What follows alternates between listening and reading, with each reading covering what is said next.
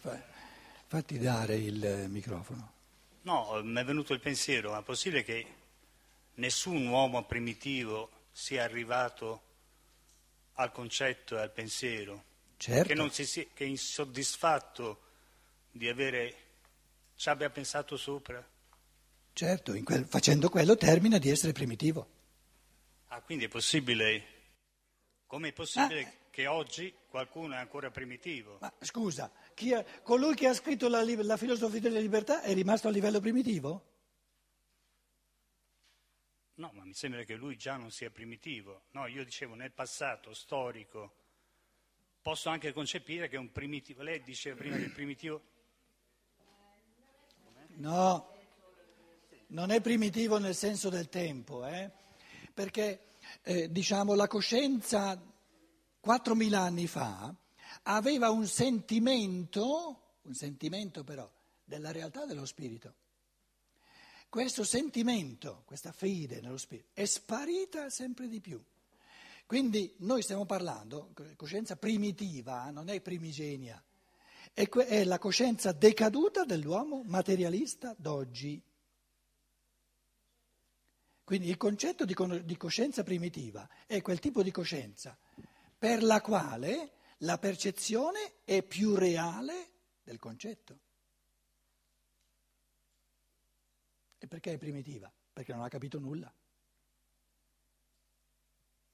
Che invece l'opposto è, è vero, che la struttura di pensiero è molto più reale perché causa tutto ciò che, che salta fuori a livello di materia, mentre la percezione è molto meno reale che non il concetto. Prendiamo l'arancia. Nell'arancia cos'è più reale? Il concetto, la struttura di pensiero o la materialità? Per la coscienza primitiva è più reale la materialità. Nella misura in cui evolve, si transustanzia la coscienza e gli diventa sempre più sostanziale, sempre più reale il concetto, la struttura di pensiero, perché capisce sempre meglio, il concetto crea la macchina, la vespa re- reale esterna, ma la vespa reale è talmente irreale che oggi c'è, domani non c'è e non causa nulla.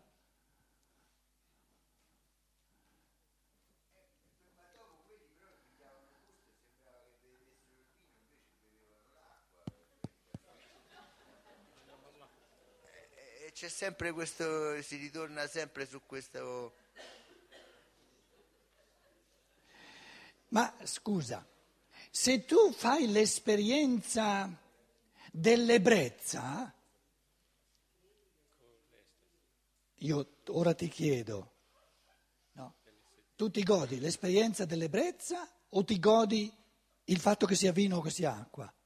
Tu vivi l'esperienza dell'ebbrezza. Se puoi vivere l'esperienza dell'ebbrezza bevendo acqua, hai tutti i vantaggi. Non pigli la sbornia e non devi pagare. Eh, ma tutto questo eh, allora forse poteva essere eh, carino eh, spiegare come si poteva trasformare eh, anche per noi, eh, come si può fare questa cosa qua. Oh, e che credi che stiamo facendo? Perché se no ci giriamo sempre attorno. cioè, No, te ci giri attorno. E allora chiedo se si può, eh, la domanda, come si può eh, transostanziare da una visione dell'arancio come percezione a quella dell'arancio come concetto, grazie. Io questo mi piacerebbe. eh, Che lo facessi io per te? Come pedagogo però.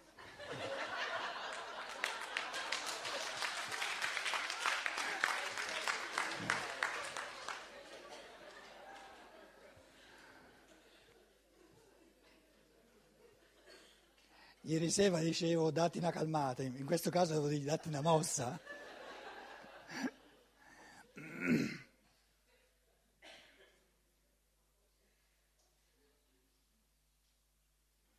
In altre parole, tu chiedi come si fa a rendere lo spirito concetti sono frammenti di spirito, sempre più reale, sempre più sostanziale, esercitando, provando e riprovando.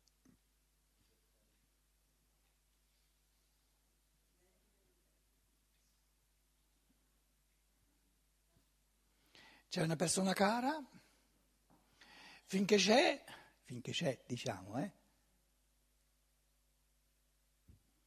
una bella amicizia, un bel giorno sparisce, magari giovane, sparita. Tutto dipende da quanto ti è reale la realtà spirituale, perché la realtà spirituale di questa persona la sua realtà animica resta illesa, tale e quale, solo il corpo è sparito. Quindi, per la persona più materialistica è sparito tutto, perché non ha mai esercitato di vivere come reale ciò che è animico, ciò che è spirituale. Un'altra persona che si è dato da fare per vivere come reale ciò che mantiene un rapporto con quest'anima del defunto, con questo spirito, e può diventare addirittura più intenso.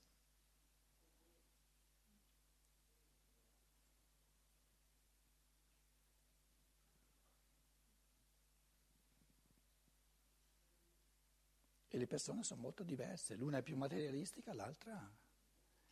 Quindi il senso della scienza dello spirito è di rendere, attraverso esercizi passo per passo, tutto ciò che è spirituale sempre più reale. E diventa reale, diventa sempre più reale. E il mondo viene transustanziato.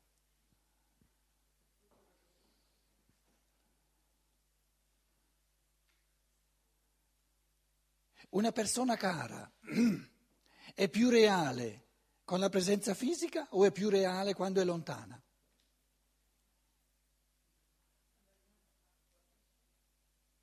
Dipende. Per il materialista è più reale quando è vicina, quando c'è il pezzo di materia. Per una persona più spirituale può diventare addirittura più reale, più presente, più forte quando materialmente è lontana.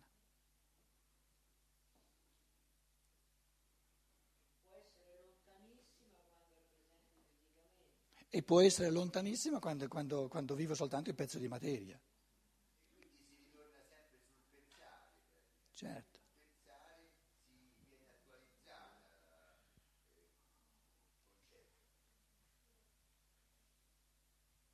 Il pensare sforna concetti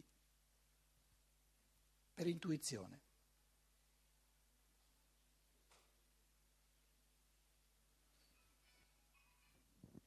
Concetto della Vespa, come è nato? Dicelo stavo concentrato sulle ultime frasi, quindi non, non riuscivo, quella della Vespa la vedevo una cosa molto superficiale rispetto a quest'altra. Eh no, eh. Io ti ho chiesto il concetto, la struttura mentale della Vespa. È superficiale. No, la struttura di pensiero della Vespa, perché è superficiale? Perché riesco a immaginarla. Mh, mm, sia come impianto elettrico, come impianto di benzina e tutte le parti, riesco a immaginarla. Quindi lo, lo riassumiamo, diciamo, il concetto di Vespa. Da dove è sorto? È sorto da una progettazione. Dal pensare. Dal pensare. Eh. Però questo è facile pensare alla Vespa. È proprio facilissimo. Ah sì? E magari ce ne fossero 20.000 di Vespe. E quando l'hai inventata te la Vespa? Ma non l'ho inventata io, però lo... Però lo sapresti fare? Ma sì, cioè si può, si può, si può. Saranno 4.000 pezzi, non di più, insomma, non sono tanti, no? E invece l'arancia che ce la portiamo da eh, milioni di anni eh, ce ne avrà più di 20.000 pezzi, immagino. No, no, no. Ciò che fa più complesso il concetto di arancia è che c'è un salto di qualità. Oltre al mondo delle forme c'è il mondo del vitale. È vegetale, sì, vegetale. certo, certo, sì. E non solo, ci sarebbe da pensare molto. Sì, lì noi diciamo, in questa fase evolutiva, lo spirito umano non è creatore a livello del vitale, è creatore soltanto a livello del minerale. Per quello la, la Vespa è più facile. Sì, E quindi se arriviamo al quarto livello, che è quello umano oppure spirituale, eh, c'è solo un piccolo concetto si ha bisogno di un'intera vita per poterlo assimilare. Però l'origine e il processo creativo è lo stesso. Però comunque c'è sempre un piccolo passo che il cominciare è un piccolo passo, bisogna transustanziare dalla percezione alla, eh, al concetto. In altre e se eh, da quello che ho capito, non lo so se vale solo per me, se giorno dopo giorno nella vita quotidiana eh, si riesce a fare questi piccoli eh, esercizi di pensiero, poi a mano a mano de- diventa più facile fare questa transostanzazione e, e si ha comunque una visione eh, più elevata rispetto a quella materiale che è quella della percezione, o c'è o non c'è. eh, Eh, allora che- Grazie di quella eh, diciamo, pista che mi hai dato. vedi che le capisci allora le cose? Adesso le hai dette con parole tue e andava benissimo. Quindi quello che tu dicevi era basta non mollare mai, continuare a esercitare il pensare, perché il pensare transustanzia ogni cosa che prima del pensare è reale e sostanziale la percezione e col pensare diventa reale e sostanziale il concetto. E si tratta di continuare a esercitare. Sì, a me mancava il fatto che eh, bisognava farlo questo Ah. esercizio. Ah, dove pensavi lo dovevo fare io per te? eh? Ma non conoscevo eh, qual era la strada che si poteva. Non ne sentivo l'utilità, invece adesso ho, capito qual è la differenza, che è grandissima. Bene, bene, bene. Grazie. Ah, sei stato bravo, dai.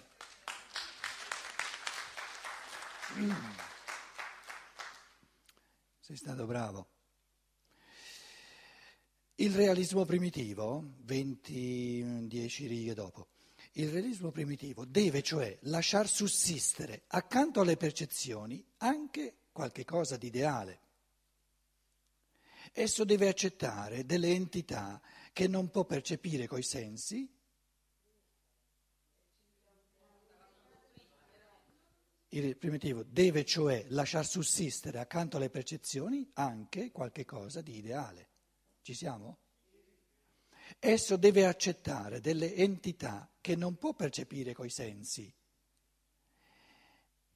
Si mette allora, ma com'è la frase? Esso deve accettare delle entità che non può percepire coi sensi, si mette allora d'accordo con sé medesimo pensando il loro modo di essere analogo a quello degli oggetti dei sensi.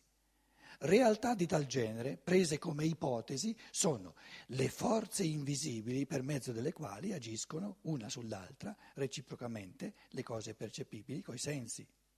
Una è l'ereditarietà, che si propaga al di là dell'individuo ed è la ragione per cui da un individuo se ne sviluppa un altro che gli somiglia, assicurando la conservazione della specie.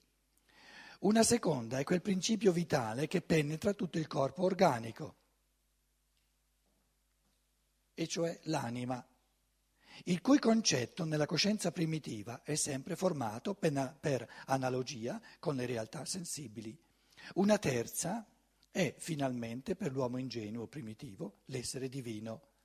Questo essere divino viene pensato attivo in un modo che corrisponde assolutamente a quello che può essere percepito come modo di agire dell'uomo stesso, cioè antropomorficamente.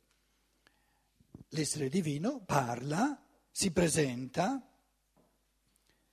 agisce in un modo analogo a come fa l'essere umano, altrimenti non è una, non è una realtà. Allora, prendiamo l'ereditarietà, l'anima e la divinità, i tre famosi punti di Kant.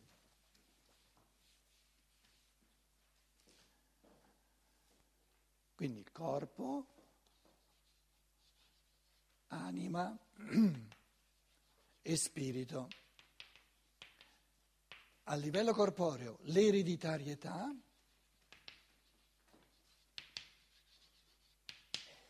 a livello di anima mettiamo l'immortalità e come l'anima influisce sul corpo, quindi l'interazione tra anima e corpo e lo spirito, la divinità, Dio.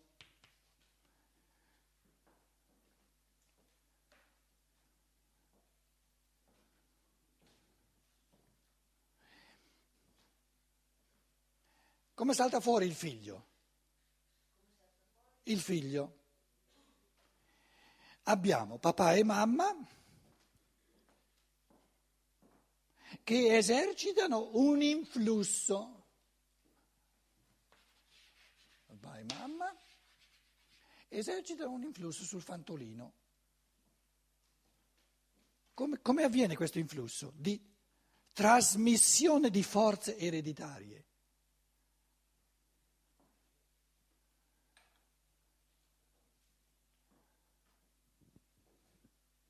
La coscienza primitiva immagina qualcosa di se noi avessimo dei sensi più sottili, lo percepiremmo, delle forze che vengono trasmesse, sottili, sottili, sottili, che vengono trasmesse da papà e mamma al figlio.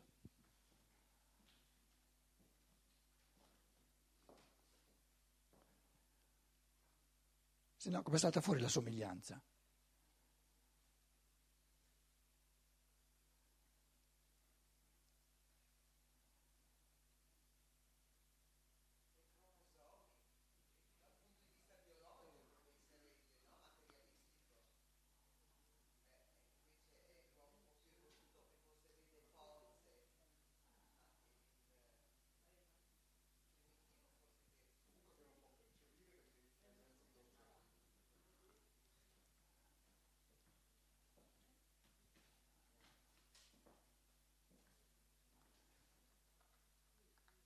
Allora, supponiamo che nella mamma e nel papà ci sia un mucchio di geni, un mucchio di geni, come un mucchio di mattoni. Questo mucchio di geni vengono trasmessi al bambino e salta fuori il bambino. È così che avviene?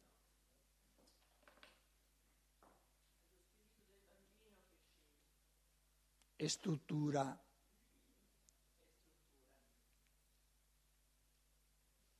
Con che cosa? Con una sua struttura di pensiero.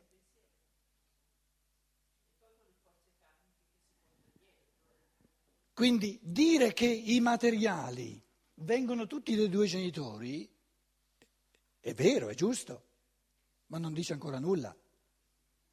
È come dire tutti i mattoni di una casa vengono dal mucchio che stava là. Ma il mucchio di mattoni, di, di tegole, eccetera, che stava là, è la causa della casa? Quindi il mucchio di mattoni ereditari di papà e mamma non è la causa del corpo del bambino è soltanto il materiale di cui il bambino si serve, ma la strutturazione, perché la casa è una struttura, non è un mucchio di, di mattoni, la strutturazione da chi viene? dallo spirito pensante di ciò che noi chiamiamo il figlio.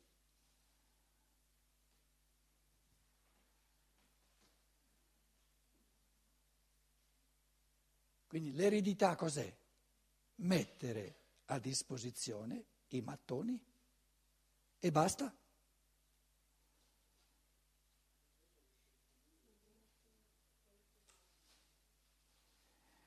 Perché lui li dispone in un modo somigliante? Perché il suo spirito è somigliante.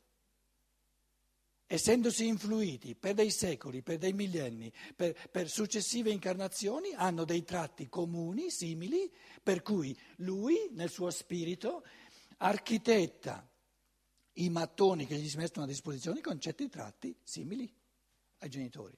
Ma la somiglianza non gli viene data ai genitori, ce l'ha già lui nel suo spirito.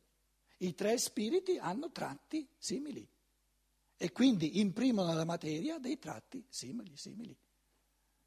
Ma l'origine è sempre lo spirito.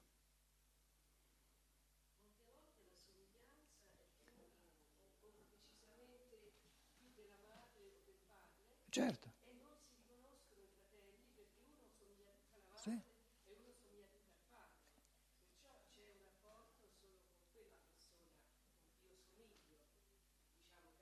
E questo sarebbe un aiuto per capire che la somiglianza, allora, se è, se è così selettiva, non può venire riferita ai mattoni. Perché i mattoni sono uguali per tutti e due i genitori. Perché no, no, noi sarebbe assurdo dire quello lì ha preso un paio di mattoni di più dalla mamma e quello lì ha preso un paio di mattoni di più dal padre, è assurdo. È chiaro che la somiglianza vive nello spirito e nell'anima di colui che si incarna. E se nel corso dei secoli ha creato una maggiore somiglianza con la madre, questa somiglianza è nel suo spirito è nella sua anima e si esprime nel corpo come conseguenza. Certo, anche i nonni fanno una differenza.